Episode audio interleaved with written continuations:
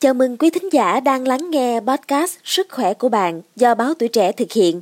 Đây là nơi mà chúng tôi sẽ trao đổi với các chuyên gia, các bác sĩ để giải đáp những thắc mắc của người dân về những căn bệnh hay là các vấn đề liên quan đến sức khỏe. Tôi là Trinh Trà và khách mời trong tập hỏi chuyện sức khỏe hôm nay là bác sĩ Trần Trọng Thái, chuyên khoa răng hàm mặt. Dạ xin chào bác sĩ ạ.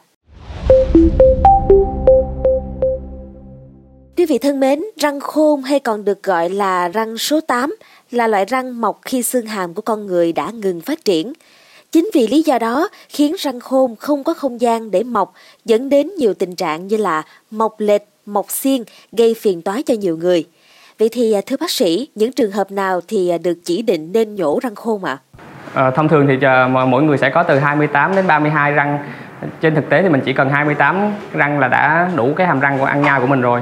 Thì bốn cái răng cuối cùng là bốn cái răng khôn hay còn gọi là răng số 8 thì à, cái việc nhổ hay giữ cái răng này thì à, vẫn là một cái vấn đề gây tranh cãi trong y học. Bởi vì là cái à, răng khôn thì thường là mọc trong lúc giai đoạn xương hàm đã phát triển xong rồi vị trí gần dây thần kinh kích thước răng thì lớn.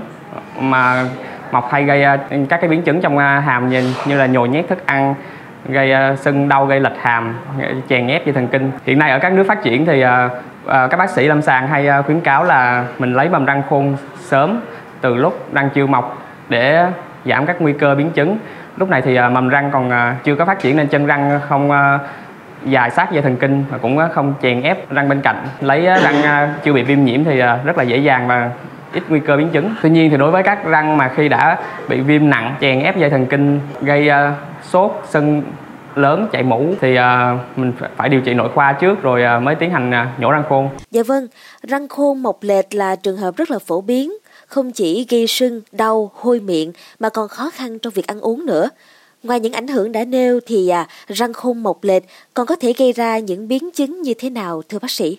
Ờ, răng khôn mọc lệch mà không điều trị kịp thời thì ờ, ờ, sẽ dẫn đến nhét thức ăn ở trong cái kẽ răng khó không vệ sinh được dẫn đến hôi miệng, viêm nướu, gây sâu răng cả răng khôn và cả răng bên cạnh. Có thể là sưng đau gây áp xe lớn thì sẽ làm hạn há miệng hạn chế và ảnh hưởng cái khớp cắn của bệnh nhân nữa. Dạ vâng, nhân đây thì bác sĩ có thể à, chia sẻ rõ hơn về phương pháp nhổ răng khôn không xâm lấn là như thế nào được không ạ? Thì trong quá trình nhổ răng khôn thì bác sĩ thường phải sử dụng mũi khoan để khoan cắt răng. Thì cái hành động này uh, đôi khi là gây những cái biến chứng không mong muốn như là mình uh, làm cháy xương do uh, nhiệt độ nó tăng lên hoặc là uh, mũi khoan nó quấn vào mô mềm xung quanh chạm vào dây thần kinh. Trong những cái răng uh, chân răng khó sát dây thần kinh thì uh, sẽ dẫn đến tê vùng mặt vết thương sau đó uh, sẽ chậm lành thương. Thì hiện nay có, có kỹ thuật nhổ răng không sang chấn bằng piezotom là cái đầu dụng cụ là bằng uh, tống siêu âm sẽ giúp loại bỏ hoàn toàn cái nguy cơ này giúp cho việc nhổ răng được an toàn. À, cho dù đầu đầu dụng cụ có đụng vào à, dây thần kinh hay là mô mềm thì cũng sẽ không gây tổn thương không sang chấn nên là sau quá trình nhổ thì bệnh nhân ít đau ít sưng và phục hồi nhanh hơn. Dạ vậy thì mình có nên tự nhổ răng khôn tại nhà không ạ à, thưa bác sĩ? À, cái điều này là hoàn toàn không nên và mình à, chỉ à, nên, nên nhổ tại nhà những cái răng sữa lung lay. Còn à, những cái răng khác nếu mà mình nhổ tại nhà thì sẽ dễ những đến những cái biến chứng nhiễm trùng và thậm chí là còn khó gây khó khăn hơn cho bác sĩ khi mà mình nhổ lại những cái ca như vậy. Rất là cảm ơn những chia sẻ vừa rồi của bác sĩ. Thưa quý vị mọc răng khôn là một phần không thể thiếu trong quá trình trưởng thành của mỗi con người. Nhưng đây cũng là quá trình gây đau đớn và khó chịu. Vì thế thì sau khi thực hiện nhổ răng khôn, bạn nên nghỉ ngơi và tránh các hoạt động vật lý nặng cũng nên kiêng ăn đồ cứng và nóng. Thay vào đó, ăn chế độ ăn mềm và uống nước lọc. Nếu răng khôn chưa hoàn toàn mọc ra, bạn có thể sử dụng cọ răng mềm để chải sát vào khu vực xung quanh răng khôn để làm sạch.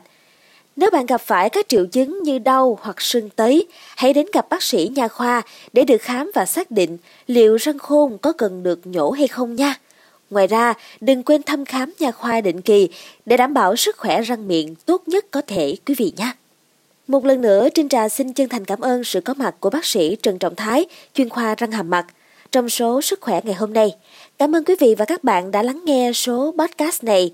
Đừng quên theo dõi để tiếp tục đồng hành cùng podcast Báo Tuổi Trẻ trong những tờ phát sóng lần sau. Xin chào tạm biệt và hẹn gặp lại!